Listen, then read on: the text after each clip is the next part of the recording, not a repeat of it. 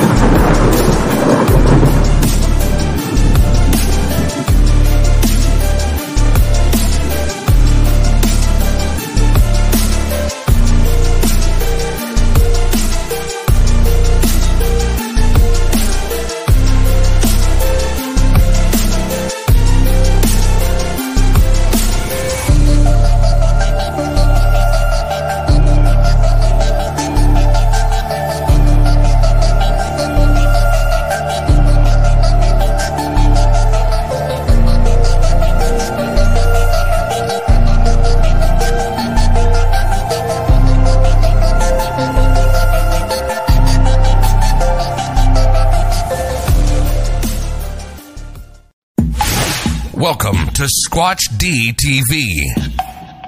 Exploring the Bigfoot mystery each week with your hosts, veteran researcher, author, and TV personality, the Squatch detective, Steve Kulls, and from the Bigfoot Research Project of Kentucky, Chris Bennett.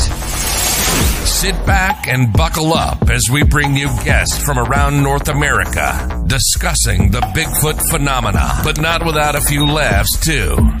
Here are your hosts, Steve and Chris.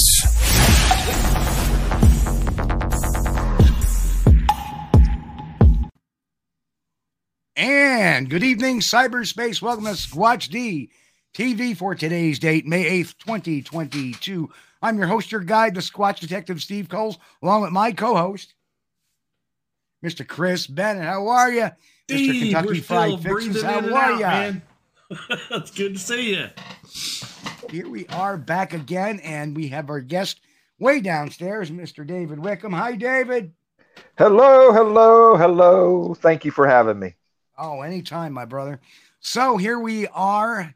Happy Mother's Day to all the mothers out there, and uh, to some of the fathers who were mothers too. But uh, Yes. happy Mother's Day. Steve, did you get your card? Oh, I got my card. Oh, boy, did I get my card. Oh, So, uh. Well, contrary to any conspiracy theories, I haven't been filming anywhere. uh, uh, nor have I received any large sums of cash. Um, in fact, my tax return hasn't even come back yet. Uh, anyway,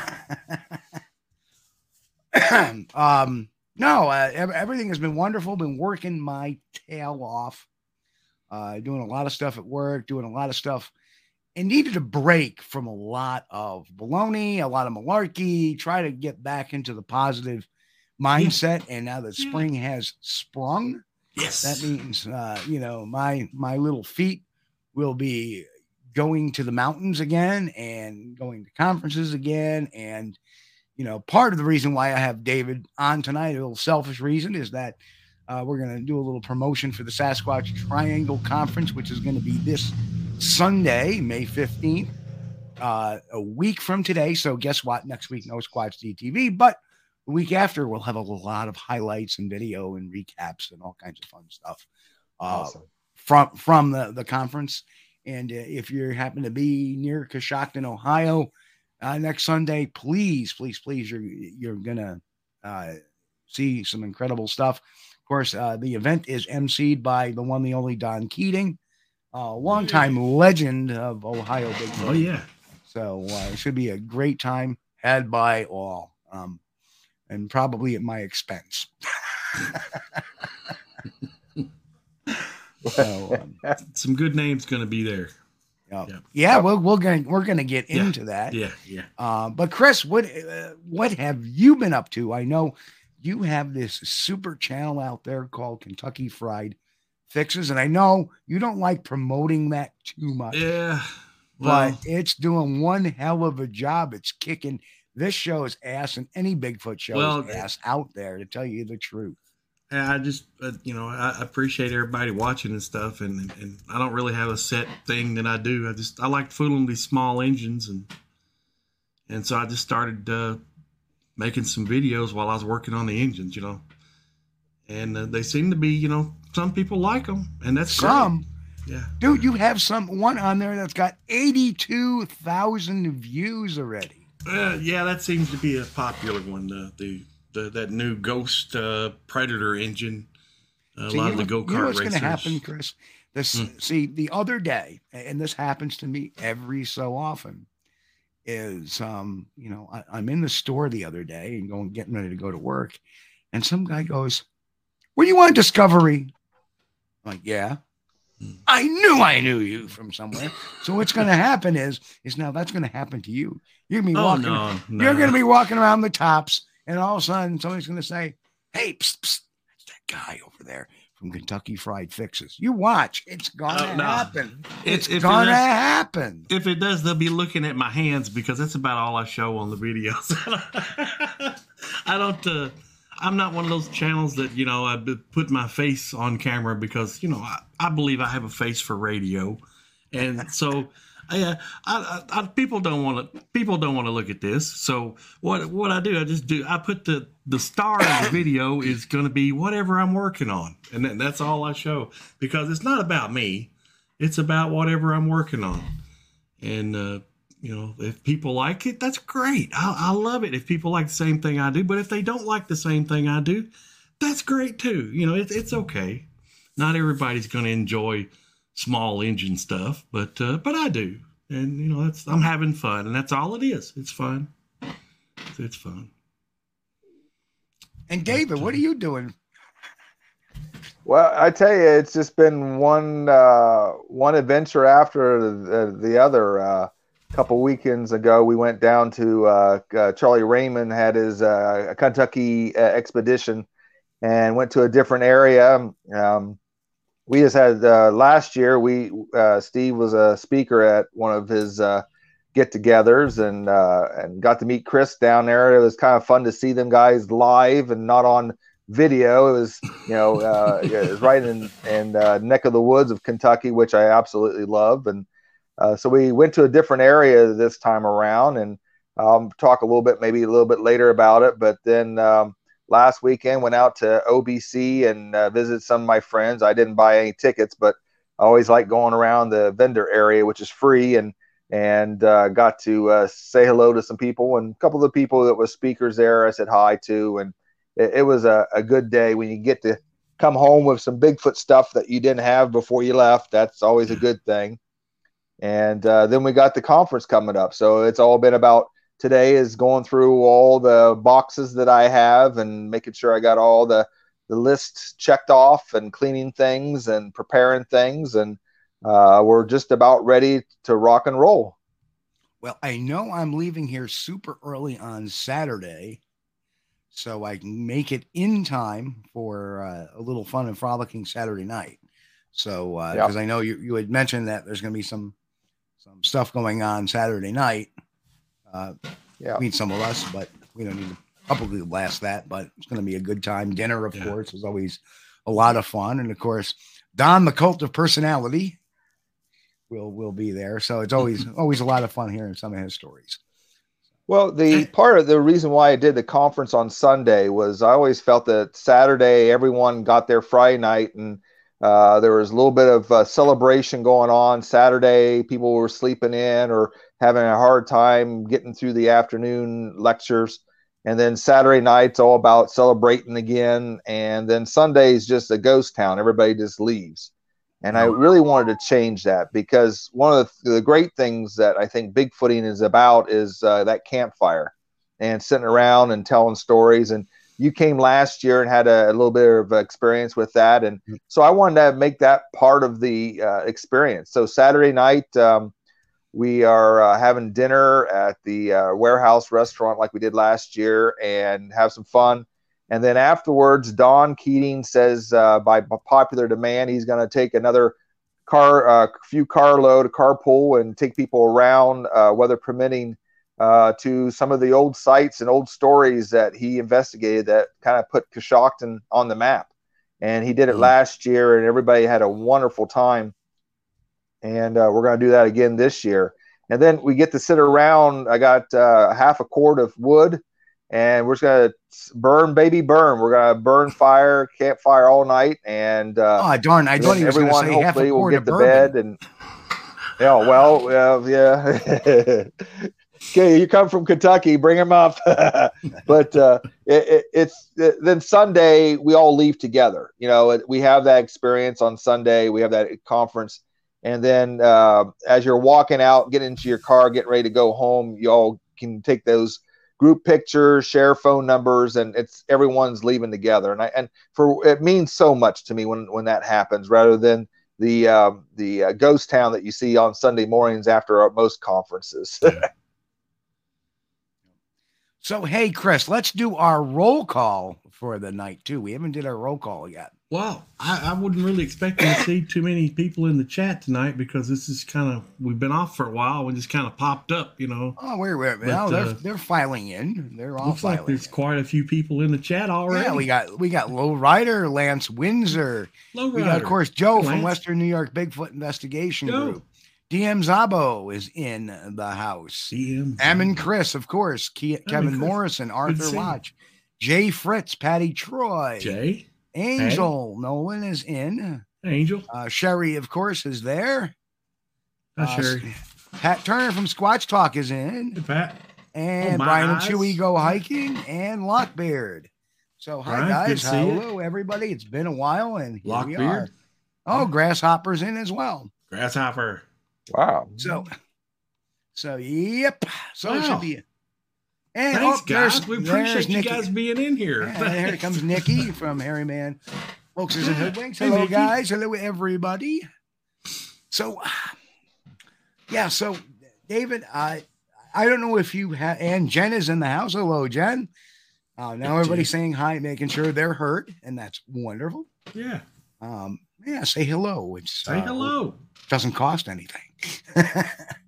Um, Glad to see you guys and yes, gals. Absolutely. Now, when I say guys, I mean guys and gals. So you know, but it's Gang good to see guys, uh, troops. Yeah. My eyes is also here. Hello, my yeah. eyes. Um, wow. You know, you know, I love. I, I just love conferences in general uh, because of that personal interaction. Yeah. I think you know people, you know, people can out there and, and criticize conferences all they want. Oh, you guys should be out in the field. Well, we are out in the field. But every once in a while and every so often, it's nice to get out there. And that's why I do maybe about four or five of these a year tops. And you get out there and, and meet some of the folks that you've been talking with. I mean, uh, you know, I went to uh, last year was was wonderful. I stopped out in Ohio. I was in Kentucky. I went to Texas uh, you know, met a lot of folks that I hadn't met over years, yeah. and it's good to see like Jeff Stewart and Ron Bowles and you know Charlie Raymond and David meeting, you know, David yeah, for rough. the first time in in you know actually Kentucky, and then saw him a month later in Ohio.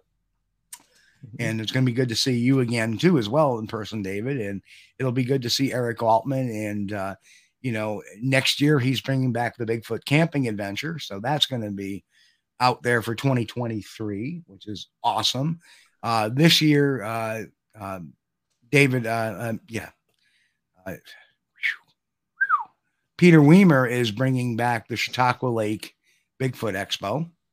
So that's going to be towards the that's end of the year. Yeah. And then a week after is Squatchachusetts, uh, run by, uh, or uh, Squatchtober, run by Squatchachusetts and John Wilkes. So it's yeah. going to be a quite a, a a fun filled year so far. yeah, and if anybody gets out to some of these conferences and you see old Steve Kulls there, you know, and you go up and and grab a hold of him, start talking to him, he will talk to you. I've seen it. I've seen it. You know, you know, some of those people that act like, oh, you know, well, I don't know. But if you go talk to Steve, he's like, he's like, hey, bud, how's, how's it going? You know, he'll talk to you. And Absolutely. Uh, that's, one thing I, I, do like about my buddy Steve. You know, he's not, uh, not, uh, mm, what do they call that? Uh, with people standoffish sort of status Standoff. thing. Like, yeah, yeah. No, no, Steve's not like that. no, not at all. And I will talk about anything. And uh, yeah, anybody. No, not anybody. But I'll talk about any. I'll talk about anything you guys want. I, have talked. Yeah. I, I've had people, you know, talk to me about their beliefs, and uh, you know, I've talked to the shape shifting crowd, and I've talked to the the the people that think that you know Bigfoot and UFOs or, or that, and yeah. you know, I I listen to their story and I listen to their sides, and I offer them my my stuff and uh, offer them in a, in a friendly and in fun manner. There's no reason to take anything personally. In fact, I appreciate the the camaraderie. I mean, yeah. we're all in it to see this mystery solved in one form or another. So, mm-hmm. so it never uh, never goes without saying. Um, but yeah, I, I, David, you have any plans for investigating this year, or are you just waiting for you're just waiting for those reports to um, I actually, I mean, the uh, area that uh, two areas that I mostly look at is the Salt Fork area, and then right across the street from my house is Woodbury and Coshocton, where a lot of Don Keating's old uh, reports are from. Part of the Sasquatch Triangle, which is what the conference is named after, and um, you know, 2018 when I was in the woods a lot, um, I had a good uh, idea of where the action was or where the uh, uh, hopefully in, individuals were in the woods. I get close, at least get to a point where I was, you know, pressuring them enough to get whoops or knocks or something, maybe to start tracking me a little bit. And but uh, after COVID, um, one, I'm a therapist, so physical therapist, so my job got really busy and um, wasn't able to get out in the woods as much. And now that I go to the areas that used to be active, it's not active anymore. So I don't know where they're at right now. Uh oh, Chris is, ladies I'm and gentlemen, sorry. Chris is opening a ski. Yeah, there you uh, go. That, I'm sorry, guys. This microphone, you know, I have to be really careful with anything it picks up. So. Oh, I can hear it pouring. So really, oh my God, you can hear that. And in the background, you hear.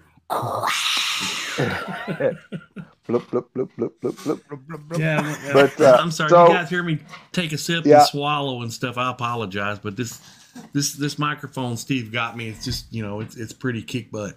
really. Thank you, Steve. Oh, anytime, my brother.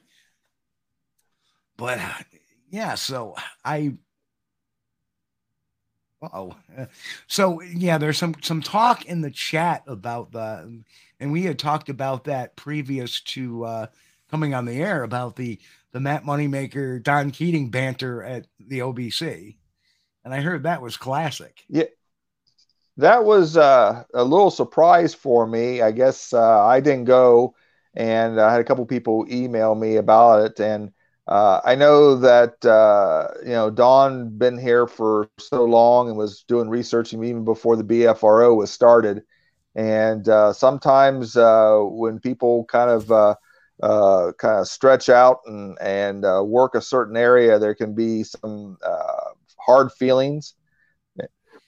And I think that was a surprise by everybody, and that him and Matt actually uh, had a lot of history together, either knowing people or knowing reports that happened in Ohio. And maybe for the first time, they saw each other as uh, as fellow researchers uh, rather than someone that was competition. Oh. Yeah, you know, and, and I think, you know, as people get older, they get a little wiser sometimes. They get a little, uh, you know, some people get more cantankerous. I get more also, forgetful. But yeah, it's true. Uh, I forgot what I was saying. Oh, um, uh, you know, and uh, I, I don't quite want to consider myself a dinosaur yet. You know, people think I'm. Stop raising your hand there, Bennett. You're only a year older than me. um. Uh oh. OT is in the house. OT, welcome. Good to Robin you. Rose is in the house. Uh oh. Robin, Kevin. He said squirrel. I think you mean porcupine. Well, uh, Ah. speaking of getting older, uh, it seems like to me my brain is picking back years ago. Uh, Don Keating was doing a lot of research, and he had a VHS video of a white Sasquatch. Now, wasn't that taken somewhere near? Good shot. Two two point seven miles away from my house. Okay, okay. Wow. So that was right dab in Woodbury. He uh, actually was doing some uh, filler for a documentary that he was working on about Right. the um, uh, the uh, in richness of the calorie count in the in the southeastern Ohio uh, forest Yep. and and countryside farmland, and I just re- filmed it and actually put the uh, f- uh, uh, tape uh, in like a storage box or whatever. Mhm. And then when he went back to it uh, and started looking at it, he's like, "What? What was that?" You Yeah, know, there was something large and white running behind him right. down uh, old gravel coal road, and uh, I've been there many a times. And there, uh, until recently, there was a lot of action going on there. But for some odd reason, the Ohio Department of Natural Resources has cleared cut about three or four acres around that area, and I just don't think it's the same. Chris has Yeah. run into a similar yeah, situation where he was kind of running- interesting. hmm uh, Yeah, you have an area that's uh, pretty uh, pretty busy, pretty regular sighting area with uh, Sasquatches, and then next thing you know, the Forestry Service comes in and does a burn. Huh, that's interesting. But uh, yeah, I, I remember that, and, and I remember that uh, best I can recollect now. Okay, we're talking about an old memory and an old brain, but uh, Don was talking about that, and it was purely by chance and by accident that he got that, and then found out Yeah. later when he was reviewing it. Oh my God, what is this? You know, what is this on here? You know, Right. uh, And then there was a video uh, that uh, I found in our local library. It was a VCR tape, and it was a it was Don Keating's White Bigfoot, and it had the original documentation. Uh, and then later on, at one of his Ohio Bigfoot conference, Dan, Daniel Perez from the Bigfoot Times was out, and they were actually investigating length and distance and trying to figure out height. And uh, uh, that was real interesting on that tape. Yeah, those were the, you know, those VHS days were the good old days. You know, a lot of people don't remember those. Um, I, I mean, what year did you get into research, David?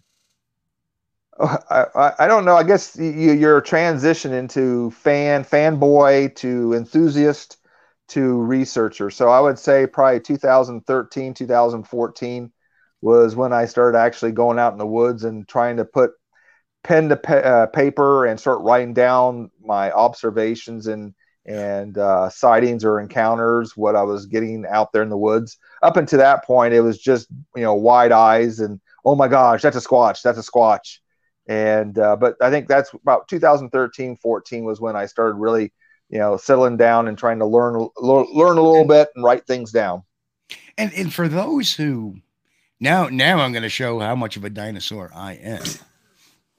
But for those who who uh, may remember, and uh, Kevin Morrison uh, popped in in VHS tape days, Larry Lund, Ray Crowe, um, the late Ray Crowe, um, you know those were the days. Um, you know, I I got into this in '98 and I started researching really harder in 99 and it wasn't until I think about 2008 or 9 or maybe even 2010 when you know people started using phones to videotape rather than Yeah. uh, or even digital media was a little slower between like 2003 to yeah, um and uh you know the the software to manipulate and create photoshop type of things and stuff like that just weren't there. So when i got started even through like 2005 film was still a thing for cameras and videotape, VHS tape, Super 8, Mhm. um, not Super 8, but uh, High 8, VHS C. Uh, they were, you know, they were a medium.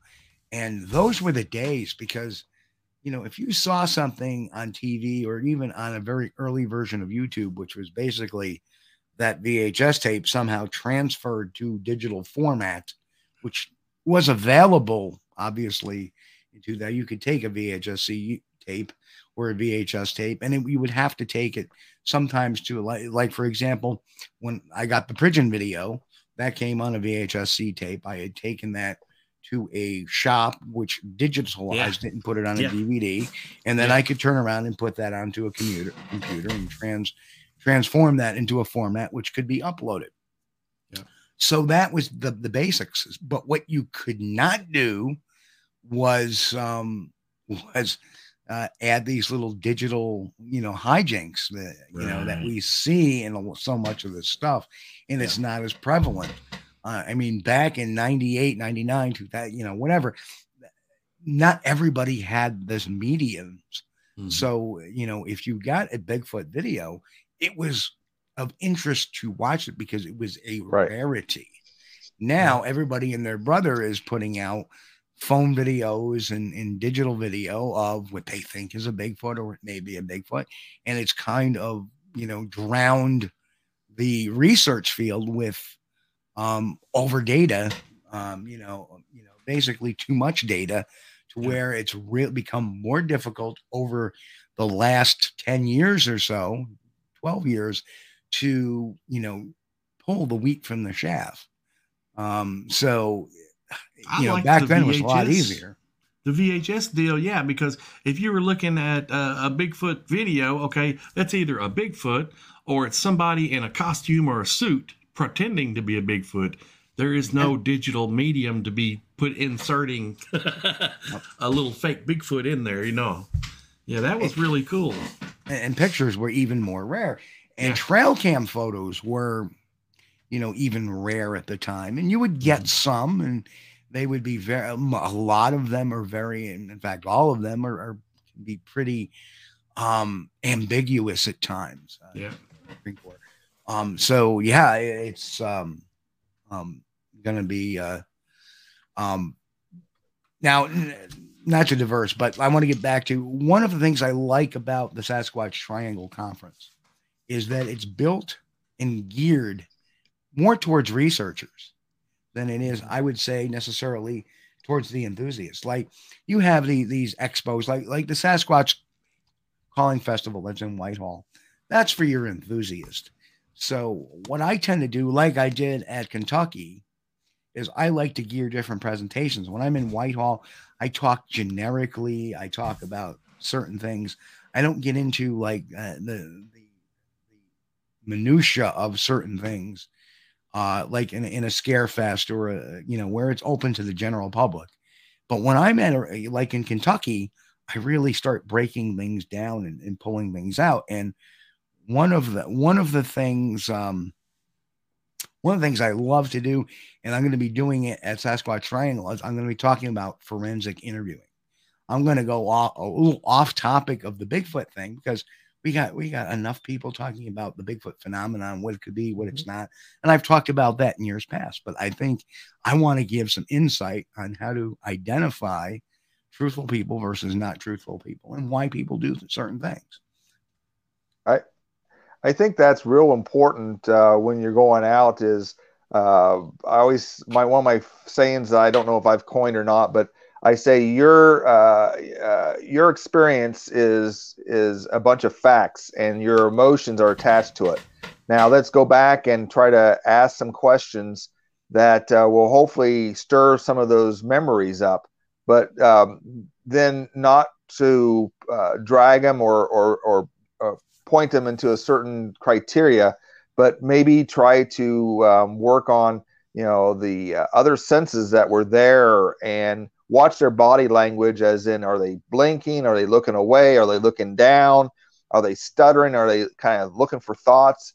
If you find somebody that had experience um, it keeps them up at night. Uh, they know it Sure. left and right up and down. And uh, they're not going to uh, lose track of of their story. They, they want to tell it, and you can go back and ask the stupid questions like you didn't pay attention, but they'll they'll nail it exactly the same way again. They won't make it more interesting. They won't elaborate more. Mm-hmm. Um, they'll hit it on the on the nail each time. Sure, and and you know it doesn't.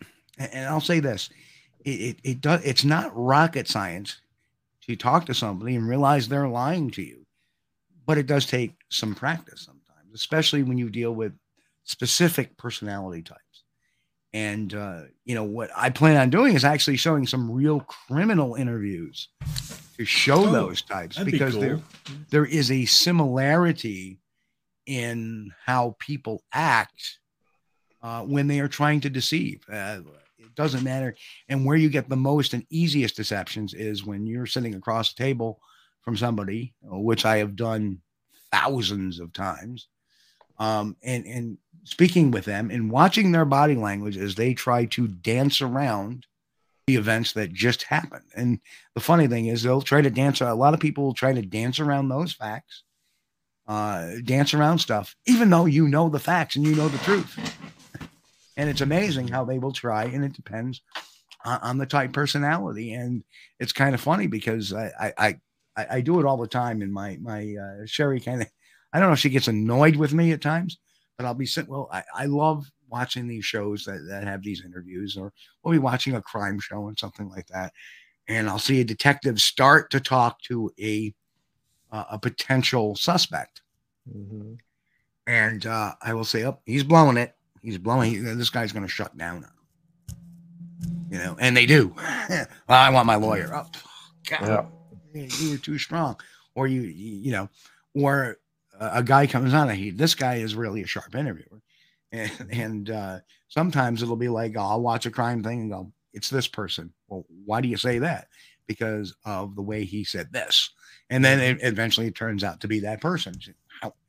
It's just after you speak to people so much, like I have, you end up, you know, it just becomes, you know, instinct at times, and um, you know what it does is, and people don't understand necessarily, you know, uh, they think, well, maybe you're putting too much into this, you know, behavior stuff or this interview stuff. But no, uh, no, but uh, the problem is, is, is if you focus on that in your initial interviews, you focus on that, it will save you a lot of time and a lot of hassle. You can streamline things. I don't know how many times it was like the primate behavior stuff everything relates to behavior. Everything relates to behavior. Primate behavior stuff will tell you whether or not you have a better chance of seeing, getting evidence, and actually getting your eyes on a creature, or ears hearing the creature, or evidence versus spinning your wheels. And, yeah. and, and, the days, yep. Go ahead. I just think that, and the and the other part is once you have their their their moment in time written down, um, th- then going to that spot and, and then trying to take it that next step. Why was it there? Why did it cross over? What yeah. was on the other side of the road that it was going to? Yeah. Where was it actually coming from? I mean, the, you know, there's people that research Bigfoot for years and decades and never see one, and you're and that person, that witness, is lucky to to get that off their bucket list. But now take that information one step further and try to figure out: is this a one-time deal? Is this a behavior? Is this um, transition between uh, a uh, populist of, of food in one area to another area that's now going to be abundant here in the next week or so. So mm-hmm. that's that's a that's a fun part I like. Uh, getting the maps out and kind of looking at the uh, uh, uh, land marks and and the land geography and and then seeing where was he going. Right. Exactly exactly. all they're all pieces to the puzzle, and to understand, and mind you that it's been about I want to say about 11 years since I've been really working on the behavior and, and, and fiddling with the behavior and understanding behavior. Chris can tell you, you know, I, he, you know, he sent me some maps and I sent him some yep. maps back. Yep. And boom, it, it worked. Yeah. Um, You know, Sure this is. is where you want to spend your time. This is where, if you can understand uh, how a primate necessarily thinks, or an animal thinks for that matter, why, you know, why do, you know, we, we, we spend so much time uh, in this field uh, looking at tree breaks and tracks and all this other stuff, other minutia. But when it comes down to it, uh, why does a why does a hunter go out in the woods and hit a specific area? Because Yeah. of you know they just don't pick any willy nilly spot. Yeah. They're they spend time. They spend the good hunters will go into the the forest days before hunting season opens. They will look at the sign. They will mm-hmm. understand the the ecology. They will understand the habits. They will look at you know the trails. They will understand it and they will move in. So that's that's what we need to do, which which a lot of us don't. Yeah, you know, there's so many groups, and I'm not saying this for the the audience here. Generally, I'm, I know I'm preaching to the choir. Eh, You need to have that kind of approach of okay, where have the sightings been? Where you know what is the behavior exhibited? Yep. What are the signs being shown? And you take those three piece, pieces and move. What the interview does with your witnesses is make sure and assures that the data that you're getting is accurate, is reliable, and is substantial. That's the whole reason for forensic interviewing a, a, a Sasquatch witness. Couldn't agree more. I couldn't agree more.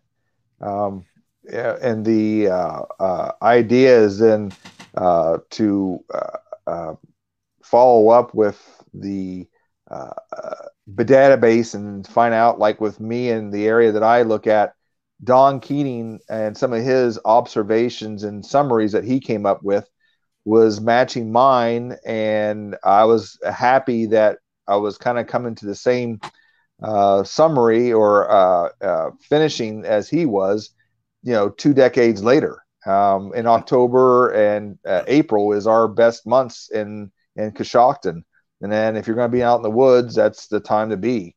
And uh, I was, you know, seeing that and recording that, and some of the things that I was following up with, with uh, you know, roadside uh, sightings and going out in the woods and just having my own experiences. And uh, those are the days. And then I would read some of old Don's books about the Sasquatch Triangle or whatever, and all of a sudden he's doing the same. He was doing the same thing I was doing, and I was like, I didn't know. I was like, yeah, I was on the right path. So I think the data won't lie. It will continuously be repeatable and uh, um, allow you to see Now- patterns. and and understand that and, and this is something I, I i tread I, I i add with a little uh trepidation is that is that sometimes and and you know if people don't know that on my little hiatus i was on uh one of the skeptic uh he, he's a writer for the skeptical inquirer kenny biddle i was on his show and uh we i, I think we had kind of ironed something out is that when when I necessarily talk about data, I'm not talking about scientific data. I'm talking about investigative data. There is a there is a difference.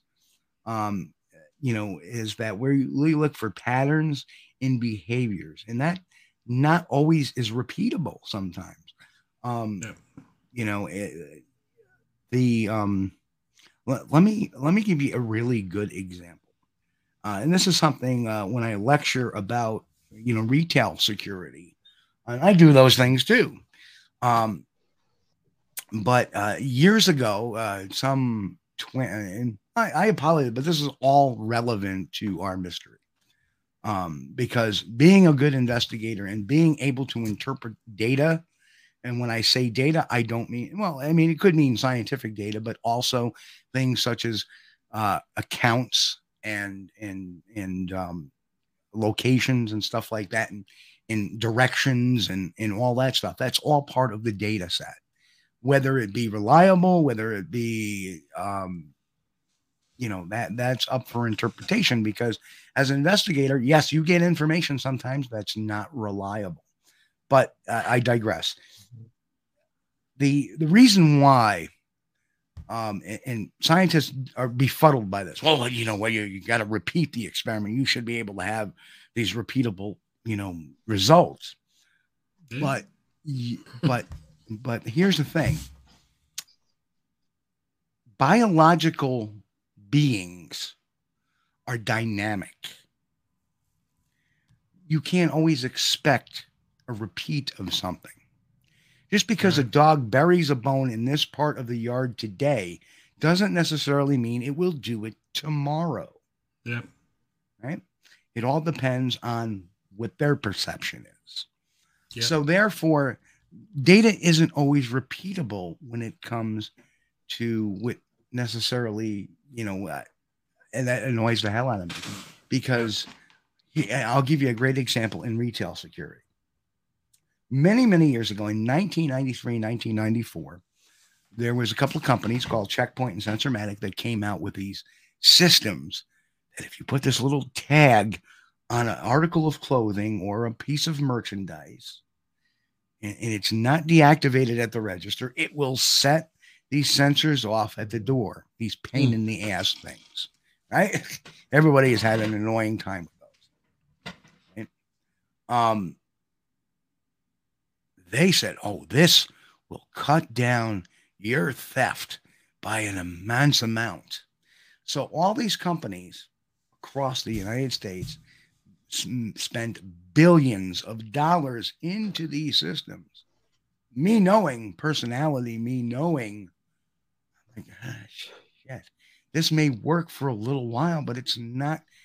And, and and these companies are still spending money on these things that don't work because the thieves now just take them and, and break them off, or they don't care. They just keep on going. So, what's the sense of having them anymore? You know, the deterrence factor is about that much now. As people become and adjust, the effectiveness goes down.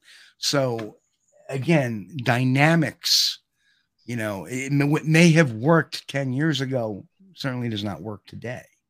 And I see companies still wasting billions of dollars each year into this crap. It doesn't work. It's saving them a few bucks because not even eh, as far as my personal observations go, eh, no thief cares about that. They'll bust it open out of the package or take it out of the package. And people say, well, you see, it gives it makes them spend more time.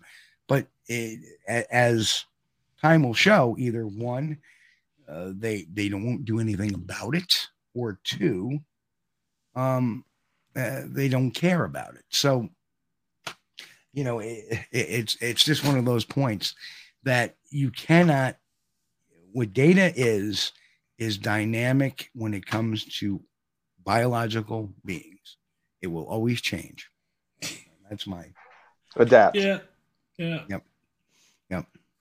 Yeah, the thing about being repeatable, you know, if you get an area where you've got uh, you've had Bigfoot sightings and stuff, you may get a, a repeat sighting in there, but it doesn't mean that if you go to this same area this certain time of day every day, you'll have the same sighting. No, it. I wished it worked that way. Yeah. Yeah. But uh, Yeah, uh, it just it, it, it won't. Um, uh, you know, some people say, well, a deer goes, yeah, but a deer is not a primate, which, you know, certain Yeah. animals react differently to certain things. Um, and it all depends the- on. With the exception of this this year, normally on March the sixth, uh, every year I have a routine. I go to a certain area to where I had a sighting in 2010, and uh, you know, just by chance, you know, in case they happen to be in that same area uh, on that same date for some reason, and uh, you know, it's never happened. Not not not again. But uh, uh, you know, there's always that chance, and you're there always there's always that hope. But uh, it's so far it's not been repeatable, and uh, that's the bad thing about it, you know. And if you get an area to where you've got a, having a lot of sightings, if you spend a lot of time in that area, you will change that. You, I, bel- I believe, you will change that. You'll you'll turn a hot area that had a lot of sightings into a cold area because they'll leave. I believe it in my heart. Uh, if there's too many, if there's people out there in the woods shining lights at night and stuff every night, dude, I think, to me, in my opinion, I think they'll bug out on you. Uh, because I wouldn't stay there. A- As does They- any animal. they- I, yeah, yeah, they might move uh, or they Mhm. might uh, circle the wagons and go to another spot to, uh, to Mhm. get away from you but I, I still think if someone's you know being a pain in the butt in your neighborhood i think steve Yeah. talked about this in kentucky if someone's being a pain in the butt in your neighborhood you're going to keep an eye on him but if he walks into your house then there's a whole different uh, ball game than how you Right. react so I, I think uh, if you're in the neighborhood they're going to keep an eye on you and they're going to be happy when you leave but if you get a little close to comfort, that's when that's when the hackles come up, and that's when their strategies of getting you Right. out is going to escalate. right. Well, you know, and, and you know, David has you know grasped that that that whole concept is that you find their territory, but you don't encroach it because once you encroach it, you're you're gonna Yeah. you're gonna push them out. So what you need The- to do I- is get near it and get them curious, and that's Yeah, always oh. been my Yep, I get close and I sit down, and I might take uh, whistles or little little noise makers, and just sit there a little bit and just play and and just be uh, a observer. And uh, if I'm curious enough, and then they're bored enough, they're gonna they're gonna come towards me. Um, So uh says my my ex's mom's meatloaf is a scientific experiment that might repeat on you if it doesn't kill you first. yeah, that that uh, still you know that, Well, that you know, that's I, I have one question for Mick. Does it glow in the dark? Because I don't Does think it meatloaf walk? is supposed to glow in the dark. I mean, my my my ex-wife used to make me toast. How the hell could it have bones? I don't know, but it did. Well, something But the- too, Steve- oh, go ahead. the go one ahead, thing David. about uh, the uh, over at the Ohio Bigfoot conference, you got to talk with people, and uh, I did get uh, a couple reports from people into the areas uh, that I research, and I got to do some follow up. And one was in Woodbury, where a gentleman was bow hunting in an area that I really haven't set foot in of Woodbury, and I was excited because where they normally have been, and I don't know where they're at now. Uh, this is a different area that I've not stepped into. So if I got a I got a report in a um, another branch of Woodbury, I want to go and walk that and see how I feel and and sit and listen and uh, see if that um, area can uh, you know strike some strike some gold for me with um, that that uh, bow hunters um, uh, uh, sighting. Yeah. Yeah, Uh, I myself am working on one as well. Um, I meant to, to contact her a couple of weeks ago, but like I said, my work schedule has been a little hectic lately. Uh, we were going to bring back the show a couple of weeks ago. And turns out we had an, an emergency thing at work that I had to, to attend, which took me out a whole Sunday. It would not have been a good day. And then I was like, last week, I was like, I just need a week off to kind of reset my mind a bit. Um, but yeah, uh, you, you got to Oh. hunt down the leads. You got to, uh, what's the matter, Chris? Jay, yeah. Good Oh, point, yeah, Jay. yeah. In Kentucky, you go on someone's property, you be careful, you could get shot. Yeah. Well, the trick to that, though, Jay, you, first of all, you ask for permission. Mm-hmm. That's really important. And normally, you know, I won't go on nobody's property that I don't know and that I haven't already talked to. You know, in- in I got, uh, prior- I use that onX Hunt, and uh, it's a uh, hunter's uh, app, and it shows you landmarks, and it's pretty accurate.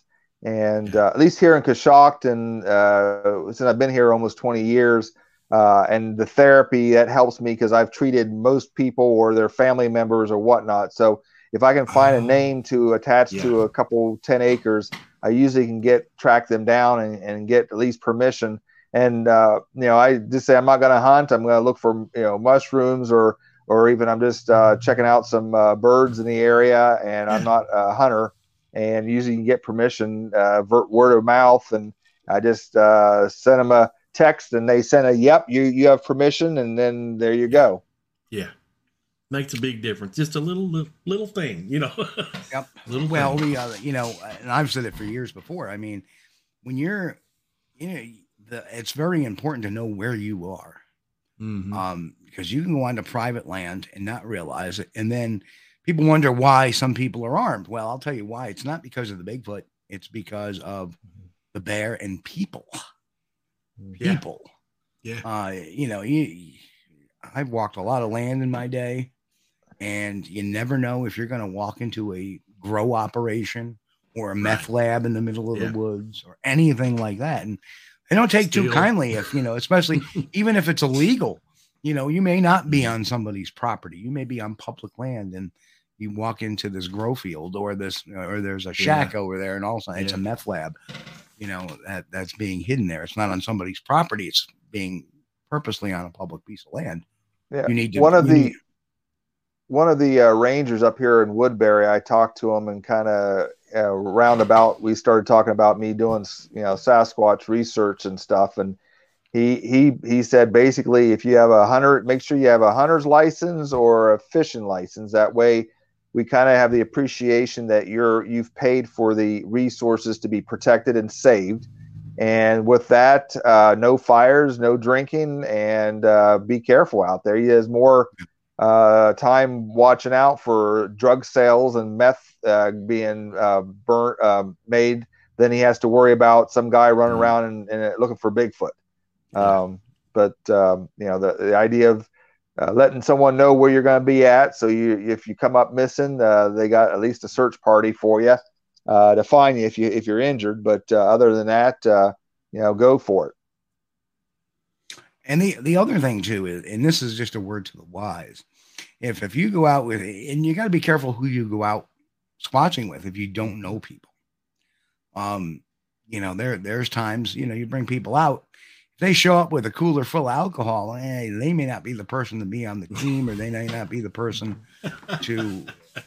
And, and you laugh, but I, I hear about you know, every once in a while, some some people saying, "Well, I went out on so and so, or so with so and so, or not with a particular person, but this group."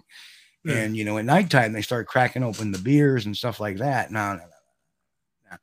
If if they're doing that, then that's danger. You know, That's a cake party. yeah. Well, uh, I've always had a, a rule, and we've never cracked open alcohol. We've never brought alcohol to any of our Yeah. things. Yeah. Um, you know, un- unless there was a day specifically set aside for that. But I, I don't Mhm. recall one because you know what? I don't necessarily like uh drinking at all unless I'm home in my own abode. So uh Right. because where I have a driver, um, I will not drink out in the woods. I just don't do it. It's too unsafe of a you know, Yeah. it's a safety risk because if something happens in the middle of the night, like a bear Right. comes in, you gotta Yeah. have your facilities. You That's the thing. be- When you go in the woods, Steve, you're on mission. You you've got a goal. You've got to set. It's not time to party. It, you've got you've got a goal you've got to accomplish, and and that's that's what that's all you're there for. And uh, you know, if you was going to have a uh, a mission to have a keg party, okay, that's a different that's a different kind of thing, you know. but uh, Oh. no, Don uh, Woodbury. He's talking about Woodbury, Ohio. Yeah, Ohio. Yeah, we have uh, 25 acres of our own land that's butts up against or across the street from it, and we we spend time putting up signs and keeping people out from anything from deer hunting, squirrel hunting, turkey hunting, and morel uh, mushroom hunting. yeah, So I'm like, uh, just across the street, guys. There's 22,000 acres that you can go go hit. Don't hit my land. right. Um, Salt Fork is a, an incredible area, although I think the park has been a bit overworked over the years. And unfortunately, there's people like the Squatch Master and uh, what's that other goofball with the Nate he's kind of dropped. He's kind of dropped out of sight. The Bigfoot Tooth guy. He's kind of dropped. out yeah, of sight since I kind of beat him up a little put bit. the hammer. Yeah. Um, uh, you know, that's the other issue too, is that there are, you know, when an area gets so much fame like Salt Fork did, it can bring out some bad elements. Mm. Um, Well, the I other part was yeah.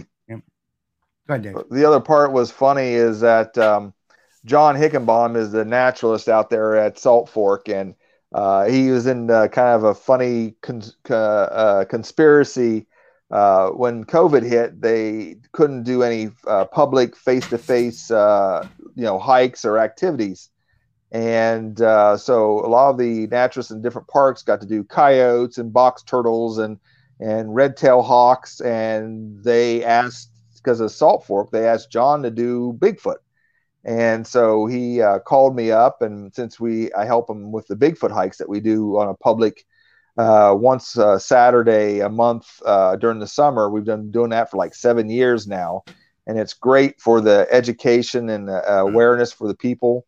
Uh, we get to somewhere like around 100 to 300 people, and I'm not lying one bit. Wow. Uh, we he goes, you know, we go down I go, it's an owl hike, and we'll have 10 people show up. And he says we say Bigfoot hike, and we've had hundreds of people show up and I'm lucky to have a great group of friends uh, from Ohio who show up, who are other researchers, and uh, we break them up into groups. We take them down the um, uh, trail. Uh, there's a, a, Bigfoot sighting in that area that we re- review, and we let them hit tree knocks and whoops, and and every once a while, once probably each season, we have something return back or a call that we don't really know it's coyotes or anything, and I like the one dad was like, um, "Hey, you guys got someone down in the woods doing that? That's pretty cool." I'm like, "No, sir." nope. The one, our our reputation is very important to don't hoax. Yeah. But I yeah. said right now we're we're kind of worried about getting you guys out of the woods so that we can right. go investigate what that was. yeah. So let's turn around and walk out. Yeah, but um, John had that. Uh, he had a, a series that uh, he did on um, Bigfoot. He did a wonderful job. He really did his homework, and um, he did so well. They had over a million hits. Even like Matt Moneymaker was impressed by you know how many uh, views that that uh, that, that uh, video did. So they gave him permission to do a five part series, which I was happy to um, help him uh, get some of the information and actually help them with one of the the the uh, episodes. And uh, what was funny was some of the um, uh, uh, group or online talk groups were saying, "Oh, now Ohio ODNR recognizes." Big the existence of Bigfoot and stuff. And he's like, no, that's not what the case was. It it was just to pass the time and uh, educate the, the group uh, of people on what Salt Fork has to offer. Yeah. And uh, it was it was kind of funny because uh, it was this you know UFOs come out now the government's saying Squatch is a lot you know alive and well in Ohio, and he's like that wasn't what the the gist of it was. It was just for fun and and education. Right. So there's a few uh, uh a few comments. Um, uh, Mick made a very interesting. He won't mention any certain researcher who insists they can only research in the field where high.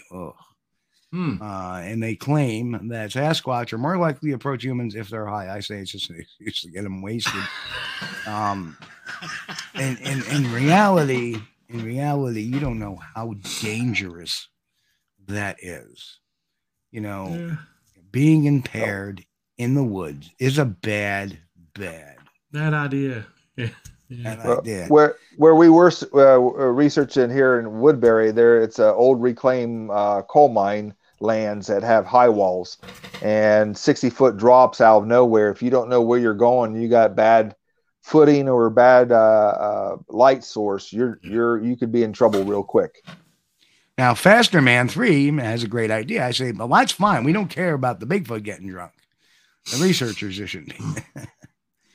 well, there was that uh, one video for that beer commercial. They built a bar in the woods for Sasquatch. You remember that? Oh yeah, yeah, yeah, yeah, I remember that. Yeah, great, that great huge thing. it was a great oh, commercial. Oh, the big bar with the. uh But yeah, know, it's it, it's dangerous enough uh, out, out in the woods, and you know it doesn't matter even if you're out in the woods regularly and you live in an area where they have rattlesnakes, copperheads, water moccasins, like we do, uh, you know, you can be walking along and then uh, next thing you know, what was that? I don't know. Hey, what's this rattlesnake hanging off my leg for? You know, and you know, if you're not got a clear head, uh, you're not going to know exactly what to do about that.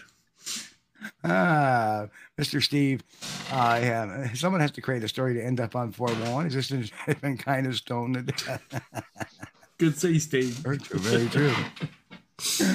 um, yeah, the um, the uh, it's so hard sometimes because you know one of the things that you have to look at, and, and this is something that I myself find myself guilty of, is that you can have a bias towards someone. Um, oh, if he's saying it's real, it, it can't be. You got to get out of that mindset. You have to evaluate it separately, no matter what you think of a person. So somebody is, gets excited over something. Well, let's take a look at it first. Let's not just automatically, you know, throw it in the trash, because even some of the worst researchers can find good evidence. It happens. Mm-hmm. You know, I, I I've seen some some bad investigators in my day. I, have seen I've seen some bad investigators fi- solve some incredible crimes just out of pure luck or just uh, being at the right place at the right time. So, you know, not that I'm a super sleuth, um, but I, I, I know my craft um, and I apply it. Uh, and if I have a weakness, and this is something we should all think of, if you have a weakness in a certain area, don't be afraid to ask her. Don't be ever be afraid to say, I don't know. Uh, you know, one of the things years ago people used to ask me, well, how many Sasquatch do you think there are in the United States or North America or some variant? Um, um, um, well, you know, my thing is I don't necessarily have an answer, but uh, it has to be if if I think it's a a living, breathing, bre- bleeding, breathing, breeding creature, that's uh, not into this the UFO or the woo area, not to discount those or or say, but if I'm just believing that's flesh and blood, it has to have a viable population.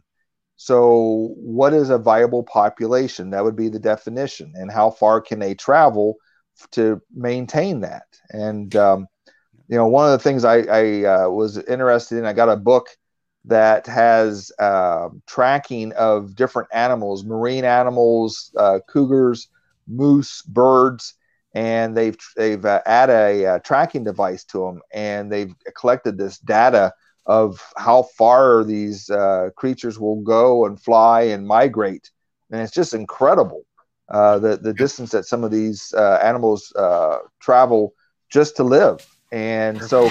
Um, so that would be the you know my part of my answer is try and maybe not give them a, a live number, but just say that it has to be higher than what we're hope that we think it is right now, just because of the the need for it to continue to be relevant. Right. And, and, and you know what? I am not a scientist. I'm not an ecologist, a biologist, or any of that. I'm a mere lowly investigator. Um, my my specialities are in other areas, not in that particular area. So, although I may have some general knowledge of ecology and biology enough to apply to my craft, I do not have that enough information to say with any authority how many Sasquatch there may or may not be. Um, you know, and that's that's my answer to that. Um, um, Matt says late. Please start over. Thank you. Thank well, you know, there. Oh. That's that's actually that's that that's a, a trick question that a lot of reporters will ask that want to do one of these interviews to make you look like uh, you know the the guy the, the bigfoot guy okay you know well, what they uh, what they try to do is they try to loop you into making statements that you cannot back up right exactly yeah, yeah. and it was like uh, they they had Knowledge. asked me they had asked me many years ago on on a local channel WNYT channel 13 uh, they did a bit on the Bridgen video many, many years ago. Mm-hmm. And they asked me, is that a Bigfoot? And I said, no. I said, what we have something here is that uh, what makes the film interesting is we have something there that we at least know is not human, right. uh, not necessarily saying it's a Bigfoot. So that is, uh, and everybody's coming up there with their own predictions. Lockbeard says a million. Pat Pat has got the prices right answer tonight. Exact number. With 85 453. Um, Uh. Fa- oh, Faster Man says it's Yeah. well more like exactly ten thousand seven hundred twenty. you know but those uh, those types of questions uh, with uh, news reporters and stuff that's why I, I won't do interviews no if uh, somebody calls me up wanting an interview sorry not interested Oh, I love doing interviews. pound sand or whatever yeah that's steve though steve can do those interviews he's the Yeah, he's they- the they- media guy What they always try to do in, in the media, and you know, I have a whole section on the media on uh, squatchdetective.com, which I've had them for years. Is they always try to loop you. And David, I don't know if you've had much experience being interviewed, but they always try to loop you with. So, what are your thoughts on UFOs? Um, And so, usually, what I answer Well- is my. well, the thing on- is, I usually go with I've had experiences with UFOs, uh, and I and if you want to hear those stories, I can be more than happy to tell you. But I've not had a connection between a UFO and a Bigfoot sighting. So, I mean, I love the idea of, of UFOs and and ghosts even, but I don't have the time nor the um, uh, interest to try Yeah. to combine the two. Uh, I What- can I can only do one. I, you know how to shut them down with that question? Is I'm sorry, but my area of expertise is Sasquatch, not necessarily um, UFOs. So Mhm. I, I, I don't, I'd rather not discuss that particular topic. And you know, here it is. You see, there's that term. You know, because when the media comes to you, you're the expert. I know people hate that term. Amongst ourselves, we're colleagues. But when the media comes to you or the general public comes to you, you're the expert. Expert is a frame of reference. It's not a title. It's a frame of reference. For example, um, a plumbing convention, and I've always said this, a plumbing convention, you know, there aren't experts there uh, amongst themselves. They're all colleagues. But you know what? My my uh, my faucet breaks. Uh, I may know how to fix it, but the real expert is the plumber because he's been trained to do that or he's researched how to properly do that. Just like small engine stuff. The expert is right there compared to me. david yeah But but maybe Oh. to another mechanic, no i'm not expert well, you are to me. Because I would say, Chris, how do I fix this? You would be the expert in that case. It's a frame of reference. But amongst mechanics, you may be the novice. So it, it- expert is a is a frame of reference. It's not a Yeah. title. So people get over that, you know, by saying there are no experts. Well, there are no experts amongst ourselves. But when the GP comes in and starts asking you stupid questions like, "How does he get around by himself?" Obviously, you are the expert now because of that dumb question. yeah So How many Bigfoots are there? Well, I know there's at least three. Don't know if there's any more than that, but I know there's at least three. eh, there you go. See, Yeah. the guy who bought our house was a plumber who, well, should have not replaced light fixtures without his help. Why do you turn on the switch and get water? That happens. Uh, That's that's right out of the Three Stooges.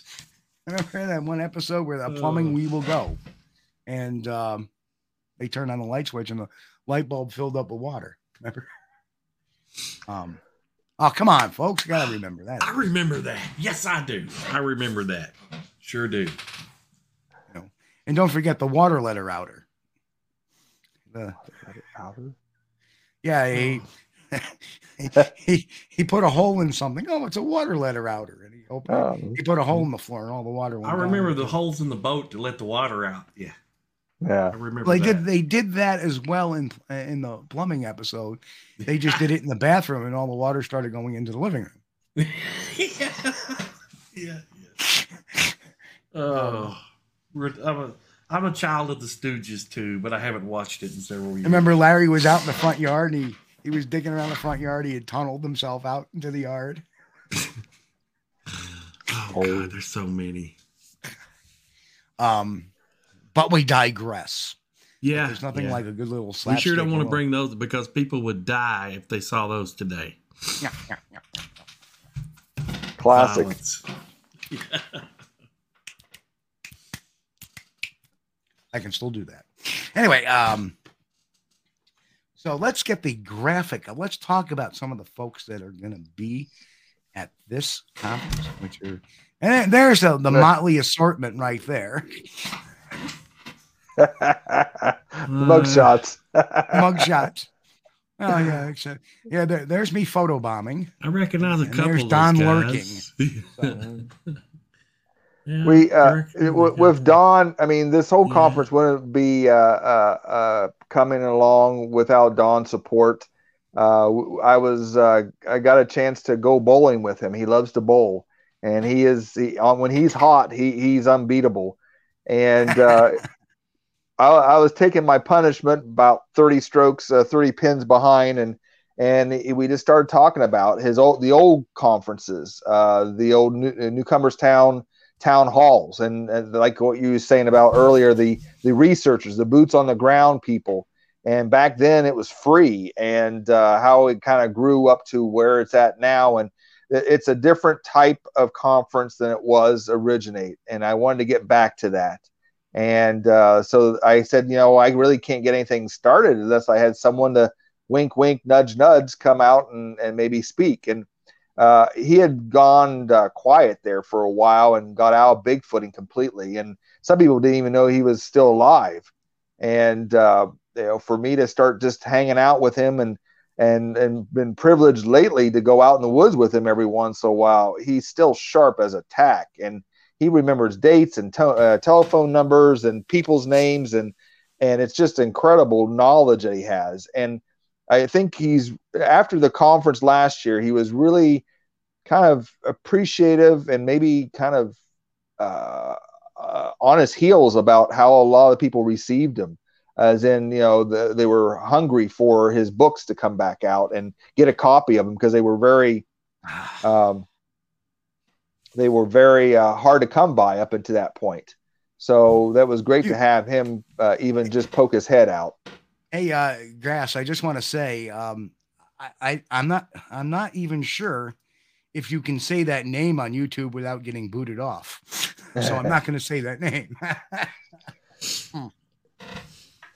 So, but Um, so, and then uh, after we got done, he, he said he'd like to be the MC this year. So I'm very happy to have him back in any capacity, and for him to to be the. He said, you know, last year you didn't enjoy your conference, and and I was glad when it was over with. I was proud when it was over with. What we accomplished, but I didn't get to enjoy it. I didn't get to hear any of my speakers. I was too busy making sure people were happy and things were going smoothly and um, Yeah. uh, Yeah. but this year he said i will be the mc you sit down and you enjoy your, your conference a little bit so now somebody's saying Todd Neiss looks like somebody. Oh no, no, no, no, no, no. Let's not go. sean there. hannity Well, I mean, it's just funny. It's funny but uh, Um, so with, with that uh, you know it started falling uh, the, the pieces together and uh, uh, you was there and i appreciated you coming down uh, we had no, it was had a great time. couple we had a couple episodes where you had called me and I had talked about some of the sightings and stuff and and we hit it off and then we really kind of uh, it was fun to go down to Kentucky where I've been at multiple times with uh, Charlie Raymond and have you guys come and, and see you guys in the, in the flesh and uh, that was yeah, really we, we actually dragged Bennett to show his face up there too. Yeah, yeah. I Yep, held up with the your show. yep You did. You Sorry did, about but that, That was awesome. And then there was the awesome fight with the whippoorwill. Yeah, and which we, we was at the last Kentucky uh, two weeks ago, and uh, Mary Fisher and I was cooking for the group.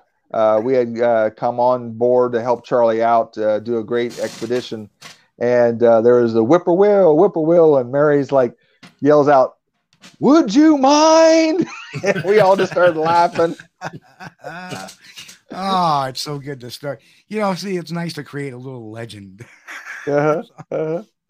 So, and then the other person, uh, Eric, was uh, someone that I've always looked up to in the Pennsylvania area. He's had such a strong, um, uh, he's had a, such a strong uh, presence in the Pennsylvania uh, bigfooting community. And uh, you know, he, he pulled me to the side and he says, "This is this is how it used to be," and uh, that really resonated in, in what I was trying to do and uh, for him to uh, uh, you know uh, acknowledge that, I said, um, "So what are you doing next year?" And he just kind of smiled, and I said, "You know, would you want to be a speaker next year?" And he, he just said, "If if this is what you're doing." Sign me up. I'm, I would be very honored to come back. So I was excited to, to have him locked in too. You know, should I should I start that rumor that you let him win at bowling? That you're actually like this tremendous bowler? Yeah. no, no. I uh, after after I've I've probably bowled with him probably about ten to twelve games, and I've only won one. And uh, I think I bowled 180 or 190, and that is like killer oh, for cool. me. I had like two or three strikes in a row. I was like so, hot. And he, so the, yeah. the rumor I should start is the one game you won, you cheated. You actually corked his ball. well, trick ball. Uh, I, there are times when I I speak a little smack. I'm like looking at him and, and saying, "Oh, you sure you got the right shoe on the right foot?" Or you know, "Oh, look, there's a squatch," and he just kind of looks at me and just shakes his head. He gets serious. He he's a big time competitor. I mean, and he self uh, self. Uh oh analyzer. Guess just made an appearance? Ron. Ron Bowles. Ripple Will. Do you mind? Ron was uh, uh, sporting a costume there at OBC. He was hey, uh, doing the big hair. Hello. Well, it's good to see all our friends coming yeah. back in. It's, it's glad to see you guys, guys, horribly. Um, but needed some time. Every once in a while, I need to recharge the batteries, especially when mm-hmm you know, bullshit is happening. Pardon my French, but um, it just gets on me where I just don't. Uh, it's really hard sometimes to put on a smile um, when it comes to this. Mm-hmm. So I tend to go where I, my smile is more natural, and so my smile returns. And I know I got this thing coming up next week, and I'm excited to see everybody.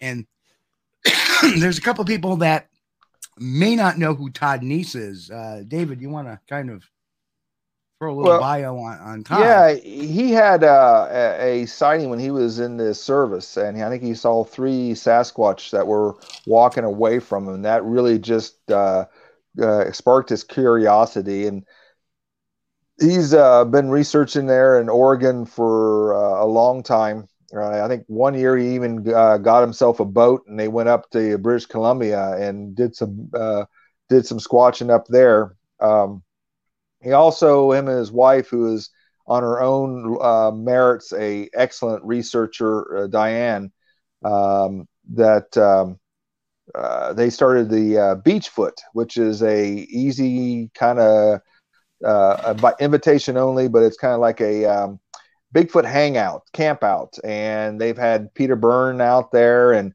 other celebrities who have done the research and have paid the price and done the miles in the uh, in the woods. And they come and they talk and it's just kind of a hangout. And and and the west coast i went there i was one there one year and just absolutely wonderful beautiful area. Mm-hmm. and uh, so we developed a little bit of a friendship uh, through that. And he was uh, supportive of Project Zoobook which was Amy Bue's uh, uh, group that really is interesting and connects researchers with uh, live, real scientists, uh, credentialed, uh, degreed uh, scientists, primatologists, um, anthropologists, and it's just an amazing group. And Todd was one of those uh, people in the Bigfoot world that was uh, giving us a, a platform to to grow and and speak.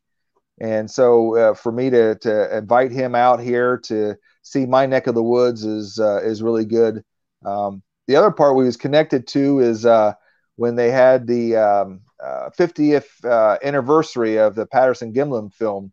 Oh, uh. They had a shindig going on out there west, and he was uh, here at Salt Fork uh, speaking at Creature Weekend.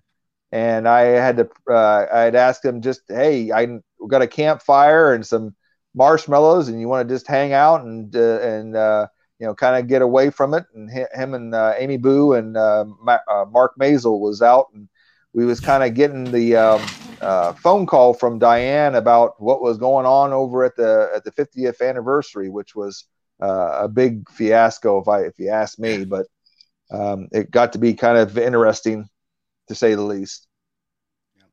Well, if you talk to uh, Todd and Diane, I'm I've known him for years, and I'm looking so forward to meeting them family in person. So that's Yeah.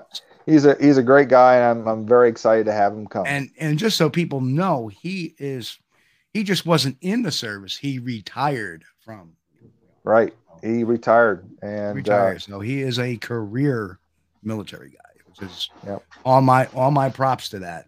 All my Yep. And uh, last two guys, the speakers, these guys have been around.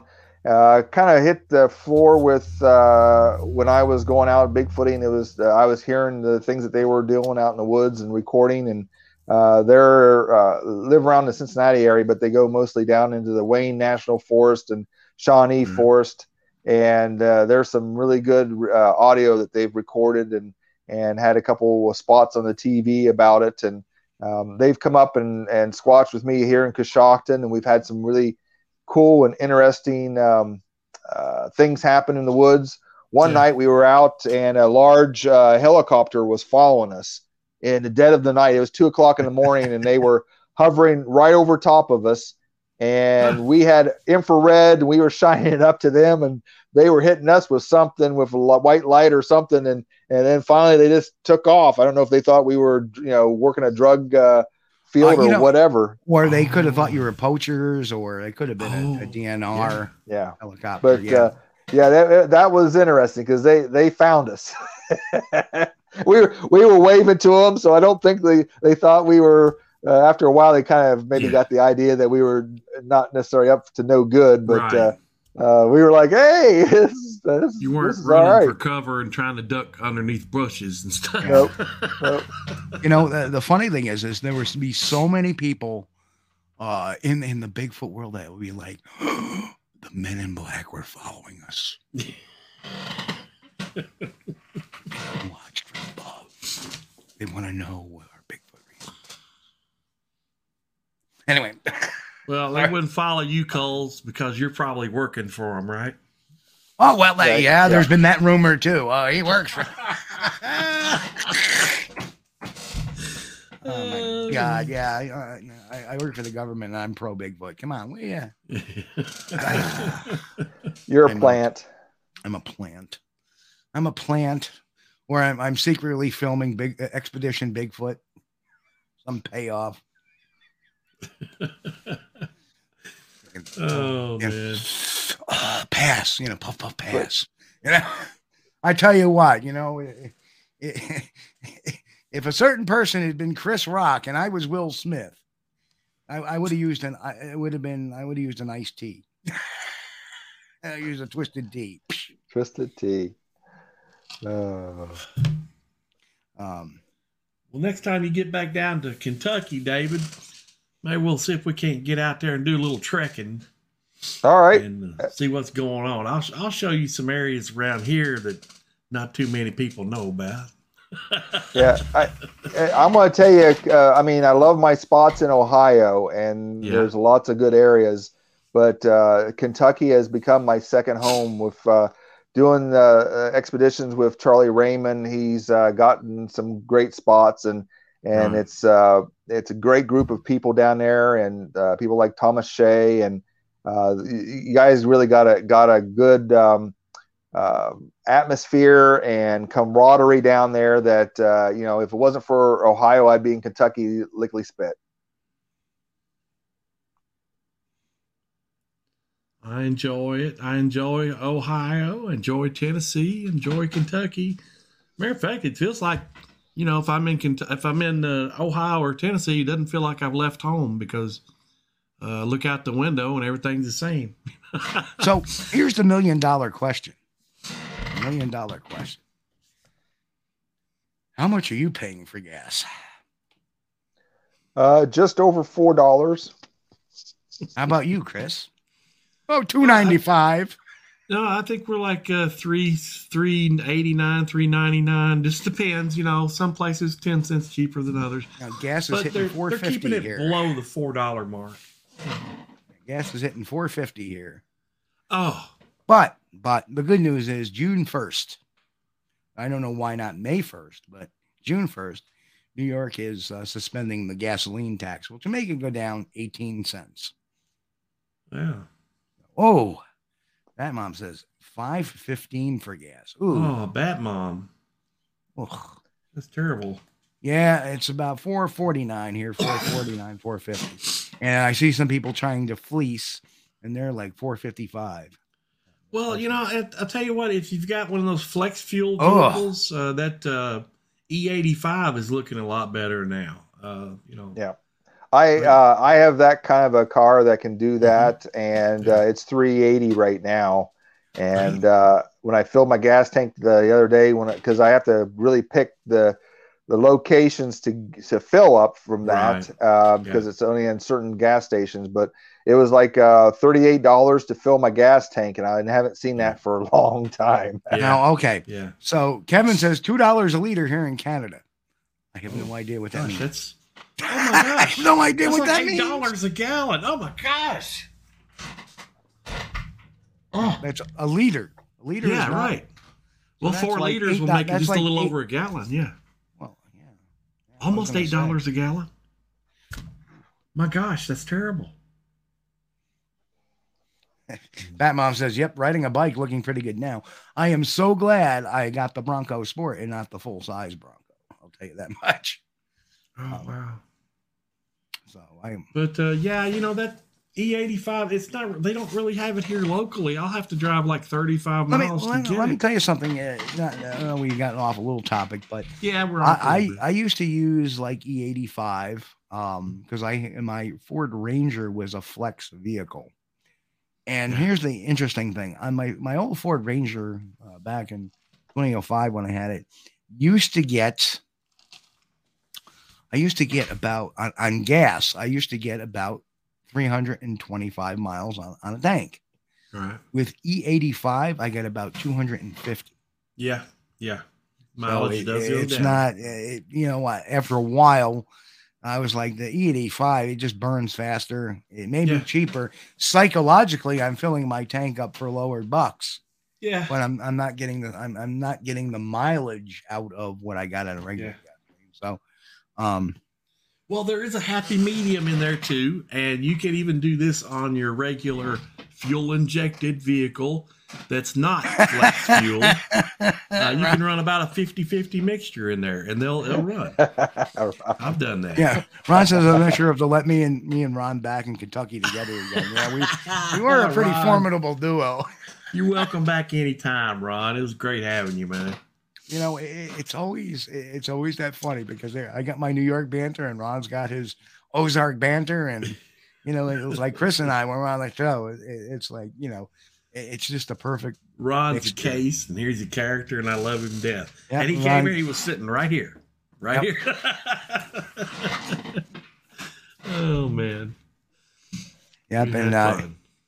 yeah, Don, Don over there in, in, in Vermont says same price on my side of the pond, Mm, which the pond is Lake Champlain or Lake George, Lake of George or Lake Champlain. But uh, you know, there there are a few tricks though. You know, even if you don't have a flex fuel vehicle, your fuel injected vehicle, you can run up to half a tank, 50-50 mix of E85 and gasoline.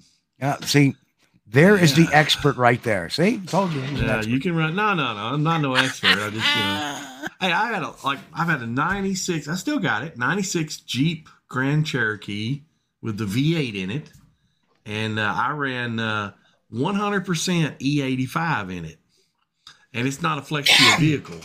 Well, the next But- time I, I come down and see see you, I'm going to show you the three cylinder turbo that I Yeah, yeah. I want to see which that. is kind of kind of a cool vehicle. It's a three cylinder Oh, yeah. turbo in that Bronco Sport, and Yeah. I get about 27 miles to the gallon on that. Yeah. So not you know pushing that weight. It's not. It's surprisingly. it- it- You know, my my vehicle's got that five cylinder engine in it, and you would think it get should be good, pretty good gas mileage, you know, but no, no, no. It does about the same as a 350 Chevy, about 14 miles to 16 miles to the gallon, maybe, mm-hmm. and that's it. You know, you're not getting any better than that, and that's really been painful here lately. really painful. You know, and I'm just just out of experience for those who don't know, we're going to ask an automotive question to Mr. Bennett. So if I put a lift package, maybe a just an inch and a half lift package, will it change the gas mileage if I do not change my tires? Uh, I don't think if you if you don't change your tires, I don't think it'll change your gas mileage. Okay. It could. You know, if you're raising up higher, uh, you're catching more air. See, the- Usually, the lower you are to the ground, the less air you catch. But I wouldn't think it'd be that much, you know. But now, let's say you put some big mudders on there. Oh yeah, you're gonna be changing your gas mileage drastically. Right. yeah. well, I, I think the the uh, I think I'm using uh, 17 inch tires, right? Uh, Maybe 18, and uh, it can fit up to uh, an inch higher, bigger tire. Yeah. Even though I'm I'm giving it because of the wheel the wheel well. Um. Yep. Nick says yes, it will. It will change my Ah, mileage a little bit. I don't know if it will change it for the better or for the worse. yeah, that's true. The aerodynamics will be changed. Yeah, it's raised up. That's right. Because the Not by a lot. I'm only I'm only talking inch and a half. And, and truthfully, Yeah, that's um, not too much. Yeah. between the models, the the the the um the the Bronco Sport Badlands, which is actually a it's an inch higher than the model Yeah. I have. Um, and it has a bigger wheelbase and it has a four cylinder, and that gets about 24, 23 miles to the gallon. So, Mhm. you know, I I'm raising an inch and a half, which will put it a half an inch over the Badlands Yeah. um i'm considering so but i'm, I'm gonna I, I was gonna have a friend do it but i'm gonna have it taken to a mechanic instead because i understand that it may you may have to adjust the steering a little bit to yeah. make sure the steering wheel is still so i don't know yeah mick says i'll lose about two to three miles a gallon so i i don't know i don't know I, it may change some. You know, you're not lifting it up that much though. no it's only an inch and a half so it's only that much i'm lifting it by that so Yeah. Oh, Donald said What's I wouldn't suggest uh, you do that too long. You're leaning out your fuel way too much. Yeah. Well, that that's true. You're you're you're leaning. It'll be a leaner mixture. But uh, if you've got a computer controlled fuel injection system, it'll detect that with the oxygen sensor and it'll allow the engine to have more fuel. So, you know, it'll automatically adjust it electronically the amount of fuel flow that your your engine gets. That's why you you can uh, now the E85 though uh, the flex fuel vehicles they've got the plastic fuel line that that doesn't get eat up by methanol or excuse me by ethanol, ethanol yeah. And uh, you know but I think most of the older stuff has plastic fuel lines too but some of it will have metal you know so yeah. But uh, yeah I used to do that uh, if I'm in uh, Bowling Green or uh, Elizabethtown, someplace that has uh, E85, uh, I'll get a half, whatever I'm driving. It doesn't matter if it's flex fuel or not. I'll use about a half, I'll put about a half tank of regular unleaded in it. Then I'll slip over to the E85 pump and put a half a tank of that in there with it and mix it. Okay, so we got a lot of, of funny, good comments here. We got uh, Ron who says it's a government conspiracy. They raised gas, the prices on gas, so we can't afford to squash. I believe it, Ron. Uh, that would be I yeah, that would, yeah.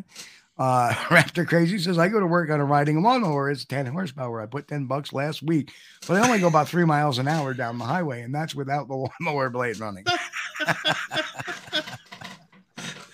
Well, you know, you could also uh, engage the mowing deck and mow the side of the highway and make it look nice, you know. Yeah, you can pick up some side jobs and uh, get a little pay on the way back. yeah. Oh goodness gracious! All the conspiracy theories. Oh man. But see that's the thing too. If you get uh regular unleaded and premium unleaded, uh, the only difference in the octane it's got more ethanol in it. The the premium has more ethanol. And everybody hates ethanol in their gas, and I do too. You know, but for cars it's probably okay. They can they can I it. I have heard that Lawnmowers? too. Mm, yeah. I, I have heard that too, Ron. That's supposed to get you better gas Yeah. mileage by putting helium in the tire Huh. because helium is lighter than air. I've actually heard that. Huh. You know, you could be like the Hindenburg and put hydrogen in the tire. Oh no. Oh. um, sorry. Put hydrogen in my Tires, yeah, that'd be great. Ron, that was that was hysterical. Just by true, but leave it to me to turn that into a Oh goodness gracious! But uh, yeah, the ethanol fuel is is terrible, and everybody's got it now. Everybody's got it. Um, you know, Chris, why is that? That you know, people remember the Hindenburg, and that was like ninety years ago. Yeah, yeah. because of hydrogen. Yeah, yeah. People tend to remember big things like that. I don't want to say like uh, the words and stuff, but uh, people tend to remember big things like that. But uh, and how many words do we really need for that kind of craft? If you think about yeah, it. yeah, I, I, mean, we have a Zeppelin, we have a, Yeah. a blimp, we have a Yeah. dirigible. What's the difference? Do we have any experts that can tell us what the difference is between those three? No idea. Anyway, let's get back to the Squatch. yeah. We're uh, we're off topic here. Um, but every once in a while we go off topic. That's our charm, Chris. um, so how many hours, David, does it take to put together this kind of conference? Just, just out of Well, curiosity. Because Al, people I think mean- it's really easy, but it's not. It, well, you know, the one of the first things I did is uh, I talked to a couple other people who have run conferences, and they gave me some notes, and I uh, wrote them down. And you know, uh, first off, you go to the state of Ohio and you uh, claim uh, you establish a LLC, and you're going to protect yourself and your assets so that uh, if something goes wrong, they can't take your house away or sue you for damages. So I went and got an LLC in the state of Ohio. Uh, uh, label uh, got uh, my tax ID, and uh, so I could be able to report things uh, when I uh, have money coming in and out of the house. Um, So that was the first thing, and then the initial cost was. Uh, uh, you know, getting a projector, getting a screen, uh, getting uh, things that were the uh, going to be used over and over and over again. So researching what's out there, what's affordable, and um, Yeah. purchasing. Uh, you know, every conference I would go to, I would go up afterwards and take pictures of what they were using, and then go home and try to find out what was what was uh, in my budget that I could Yeah. handle. Yeah. Um, then uh, going out and in my community, one of the big things I'm trying to do is give back to my community. I'm really big uh, uh, supporter of Coshocton. So the two food trucks that are going to be at the conference are local. Um, the um, uh, gifts that I got the uh, the speakers are belts uh, that have their names on it and Sasquatch Triangle on it, and that's from a local uh, leather group that works out of Roscoe Village, which is a a, uh, a partial historical village that you can go take tours, living in live in history tours out of. Oh, cool. Um, so uh, you know, I'm trying to give back to the community. We're camping at the campgrounds in in in Coshocton, and then using the pavilion where you know the pavilion's big. It's it's got lots of room.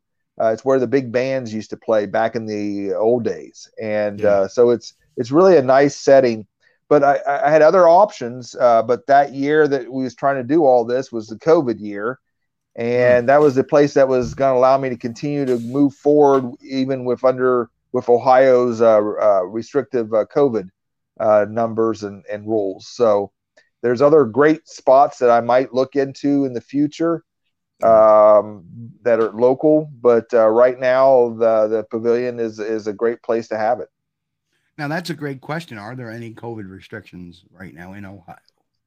Uh, not right now. I uh, even as a healthcare professional, we're still required to wear a mask, but uh, we are not doing uh, uh, extensive protocols with the COVID. I think I looked at Coshocton uh, today on the dashboard for COVID, and we've had zero um, zero new onset declared at the hospital. So uh, Right. we're running it like a seven day zero uh, event. So I think it's good for for us right now. Right, right. Yeah. New York, we're we're kind of uh we, we you know, we're we we're unmasked. In fact, a lot of the barricades in the stores are coming down too as we speak. Um and uh New York has kind of uh our, our governor kind of got the pulse of the people. We're kind of sick of it.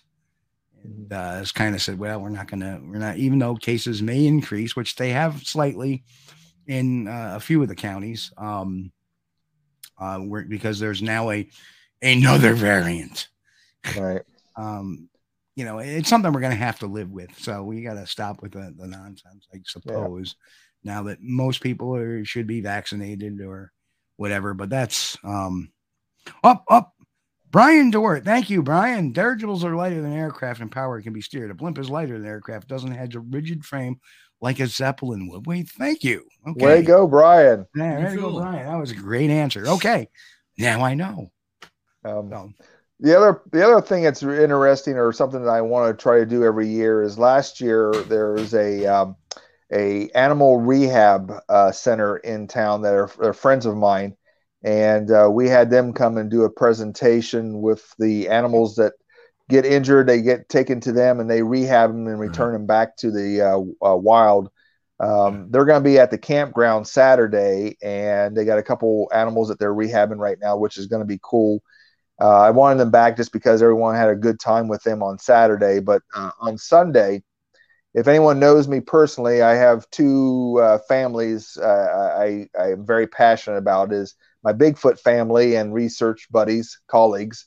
And then I have a theater family. I also do community theater. And um, uh, this past year, uh, I lost a, um, a fellow actor that I'd shared the stage with a couple times and uh, we actually had a show where we were both the uh, t- the leads and uh, wonderful actor incredibly uh, gifted and uh, his son is currently in a, a play in Coshocton and uh, during Sunday before the matinee his his son is going to come to the conference and I'm going to donate a check uh, in, nice. memory of his of his dad, uh, which I just am, am, am lost uh, with because he's always that guy you look forward to being on stage with, and uh, so um, this is kind of a, a one for me. I, I get to donate to to something that I really love and appreciate it, but I do it in honor of a friend who I, I shared many a stage uh, night with. Yeah. my question is when when are you having Steve Kulls come in to play his Hamlet? to be or not to be, That To is be! the question. Or not to be? That is the Oh man. do you mind? Do you mind that was awesome. or don't you? But uh, so I mean, uh, it's got a little bit of everything. We're we got a little bit of vendors. Uh, mostly it's speakers. We got a couple. Uh, it's not heavy with vendors. Uh, I didn't want that. I, I want if you have a opportunity to get a T-shirt or a souvenir, great. But the um, the idea of of sitting around a table talking, meeting friends, listen to some uh, boots on the ground speakers that are going to be available to talk to you beforehand and afterwards and take pictures with.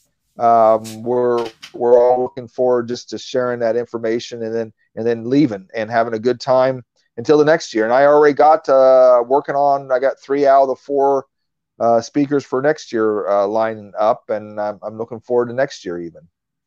Well, and you know what? Uh, I probably will make it down to uh, visit again. So Excellent. it's always uh, a fun time. Um, what was I going to ask? No beer tent? No, I'm just kidding. It's Now funny, there is there is a local microbrewery that we might uh, take a trip to. It's called Woolly Pig uh, Brewery, and uh, they have all kinds of nice uh, affairs. Uh, you usually do a flight of beer and find out which ones you like, and then they have a camp. They have multiple campfires that they, you can just go out and sit around and and partake. Uh, usually have a food truck and. Um, it's a really good it's a really good deal. I'm not a I'm not a big micro brewery kind of guy, but the two three times I've been out there, it's just it's just been perfect for that night. Yeah, I remember back in the day, we used to go to this microbrewery called the Sloppy Pig.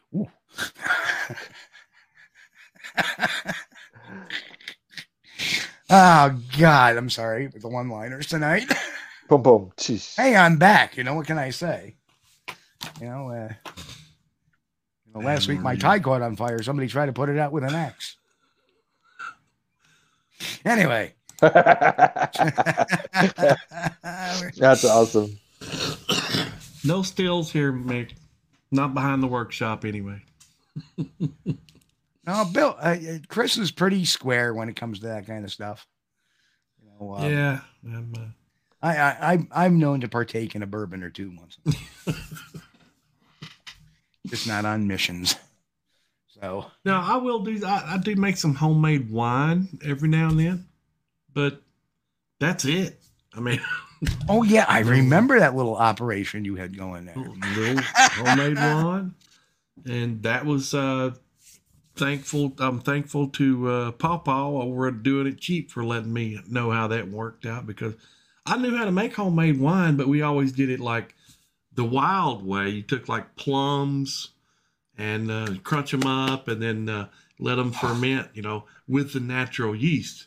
Then Papa showed me, oh, you could take grape juice and use bread yeast, and it and it will work. And I'm like, oh, come on, man, really? And I tried it. Yes, it works. So uh, I don't know if we should be discussing homemade wine on the channel, but uh, too late Joe, now. you're speaking at courtyard. Oh, Joe, please, please tell. You're a Bigfoot lecture, just me at a courtyard by Marriott. oh, Oh, good for you, Joe. okay. Um, yeah, Jen, uh, uh, there's Jen. Says Coshocton is only about an hour and a half from me. Come on All down right. Sunday. Come on down. It's going to be a good time. Come see this goofball. That would be nice. I'll be sure to be bringing a whoopee cushion for extra excitement, and I'll throw it under Altman's chair. You know, he says, "No, no." Sorry, And, I'm uh, just being so juvenile. all of a sudden. oh shoot! But uh, you know the um, uh, the other part I think is uh, uh, after we have two speakers in the morning, I usually give I'm gonna give everybody a a, a long lunch hour. So we we got the two food trucks, and uh, that way people can start talking, and, and if they had something that they was stimulated from the first two uh, speakers, they can have a little time because. All the other conferences, they only give you about an hour, hour and a half to run somewhere to get something to eat and then run back and you're not quite digested and um, you know we kind of take our time and let people you know go to the bathroom or uh, go get something to eat or go take a little walk around just to kind of waken up wake up a little bit uh, but then we hit the two speakers in the afternoon and then we're and then we're done um, So, did did I hear correctly? Is there a Mexican or a uh, Latino fair there? latino fair Or um, Mexican? Well, the one uh, food truck that's coming is is from last year. It's the Backwoods uh, Smokehouse, Oh yeah, that, and- that was that was really good. and they they have a sandwich that just doesn't quit. It's big and it was great. And then uh, the other one was kind of funny because it was one of those. Uh, I went out to get a beer at the uh, Woolly Pig, and they were out there, and they're called the Flying Naked Pig. And so they're uh, they're a new uh, food truck in the area, and I tried their food, and it was good. So I was like, "Hey, how about coming out and helping out?" And they so it's going to be uh, it, very interesting. What a great name. Not never word to word of advice. If you're doing a conference, do not have a Mexican food truck for lunch. There's a Oh, uh, there's a, a story with Amy Bue that uh, she'll she'll uh, be embarrassed to, for me to tell her, but um, I was doing uh, research for a BFRO expedition here in Coshocton, and uh, she was going to be uh, one of the uh, leaders to one of my groups. So she came down one weekend, and I was kind of giving her the lowdown of on some of the uh, experiences that we had in the area and sightings. And we were doing the hiking through, and she was doing good. Well, at lunchtime, we went to one of our Mexican restaurants, and uh, we ate something there. And you know, I'm used to the good food there. And then we went back walking in the woods, and we took off down the road, and she grabbed a hold of me and she said, "Oh my gosh, I have to go to the bathroom. This is this is emergency." And I'm like, "We're already like 20 minutes away from town. We got if we turn around." I said, "I might have an idea." And there's a there's a a, a hunter camp uh, in the middle of Woodbury. I said, we're, we're, "That's where we're going anyway." But I think there's an out uh, outhouse there, a, a port portlet. Mhm. and we came around that corner, and I swear to God, the clouds cleared and the sun came down and shined on that portalet, and I pulled over. And she's laughing. She says, "Go check it. Make sure there's no animals in there." So, being the gentleman that I am, uh, I walked over and I looked, and it was actually really clean. It wasn't dirty. It wasn't like I needed to pull out an extra roll of toilet paper or anything like that. It was clean. So she went waddling over to the outlet, and uh, I took a walk down the road because I just feel that friends should not should not be witnessing to anything that might have uh, transpired after that. And um, uh, but it, we have a picture. We occasionally will pop up on our Facebook uh, of uh, live uh, memories, and Yeah. that's the we call it the holy uh, portalet, and the sign from God, and it's still there. I mean, it's it's it's something that I, I when I I drive there to look because it has a it has a lot of good uh, research in the area. Right. Jay Fritz says, if you do have a Mexican food truck, please set up wind of it. Yeah, that can be man. kind of a noisy ending to a conference. Yeah, Um, but these things happen. You know, everybody's human. You know, it's you know, it's like when I go on expedition, I have to be very careful, and we all should be mindful of what we eat prior to going on expedition. Yes. Like uh, Taco Bell is off limits for the week prior. And anything uh, cabbage, nope. Even eggs, nope. No. You know, in my case, even water. Well, anyway, we are winding up the show. Uh, I know we've had a little bit of fun and frolicking here tonight with back and forth, but um, you know, that's the show, man. We we talk about all kinds of things, but uh, you know, it's centered around Bigfoot, and that's what we do. I always love having David on too. He's a great guest.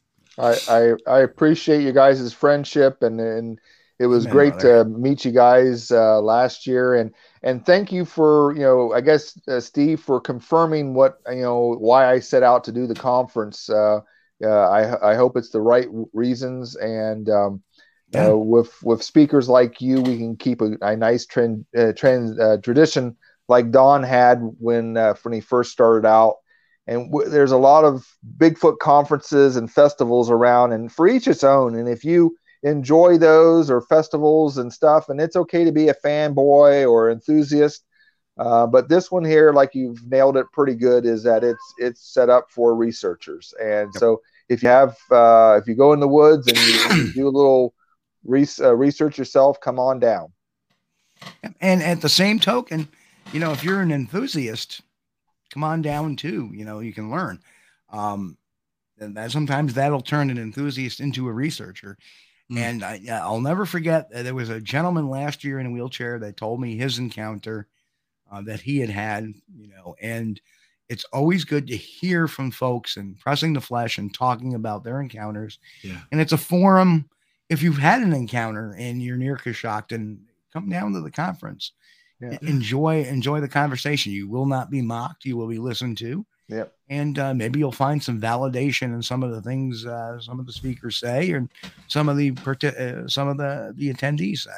So yeah, that come on. gentleman, that gentleman you was talking about, uh, I met him through uh, being a therapist. I have an opportunity to see people, and his uh, I talked to a, a park ranger, and he didn't believe in Bigfoot, but he pointed me to this gentleman, and I called him, and he had been ridiculed for years by family and friends about his sighting, and I just went to his front porch and I listened to his story, and then I got a chance to throw him in my car with his wife, and we went out to the sighting, and he literally cried and uh, I invited him to the conference.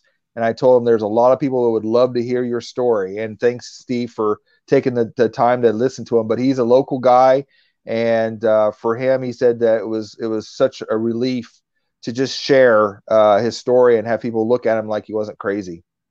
Well, you know, you know, the cool thing is, and people don't understand this, is that, um, you know, a lot of people come to me and want to tell me their stories, and uh, the same thing, a lot of people want to, you know, come to me and say, "Hey, can I, can you give me the nickel tour?"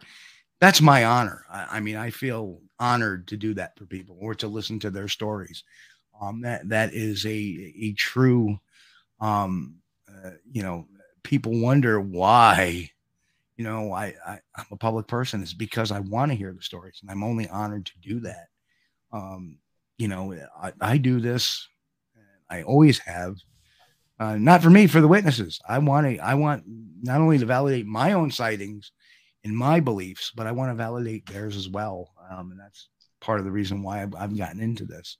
And again, my job is not to prove that Bigfoot exists. My job is to gather evidence to pass off to scientists, and they can figure it out from there. You know, uh, the traditional job of an investigator. You know, uh, investigator passes the evidence off to a prosecutor, who then goes to a court, and they make the determination. The same way I feel in this industry and in this field is to take the evidence, pass it off to science, and let them figure it out. But uh, anyway, David, thank you for coming on. I can't wait. I will see you in a, a very short six days. I'll see you Saturday evening, and uh, I'll probably uh, see you at the restaurant at first. So Mhm. um, five o- five o'clock. Get there. Uh, well, if I They have a good. I'm just letting you know they have good steak. So I I, Oh, yeah. I got you. I got you covered. I got your back. All right, brother. So All it's going to be a good time, and uh, oh, so we'll be back in a couple of weeks, um, uh, with uh, hopefully some great video of the conference and maybe some interviews. And uh, I, I never ask you to do interviews because I know you'll be running around doing all sorts of things, but maybe we can get some, uh, uh, some, you know, Todd or Mike Mhm. or uh, Eric uh, or one of the mics, uh, maybe even Don on on camera saying hello. So. That'd be good. We'll make it happen. So anyway, um, anyway, folks, we will be back here in two weeks. That will be uh, what is two weeks from today? May twenty second, uh, nine p.m. Eastern on Squatch TV, folks. Uh, as always, uh, have a happy and safe week. Uh, be careful out there, stay healthy, and most of all, God bless and keep on squatching. We'll catch you all here in a couple of weeks. Ciao for now, and we love y'all. It's good to be back. Hey folks, you've been watching Squatch DTV. Join us each week, Sunday night at 9 p.m. Eastern, for the latest on the Bigfoot mystery. As always, we thank you for being our loyal viewers and encourage all to subscribe to our YouTube page at youtube.com slash Steve Kulls. As always, have a great week. Stay safe. God bless and keep on squatching.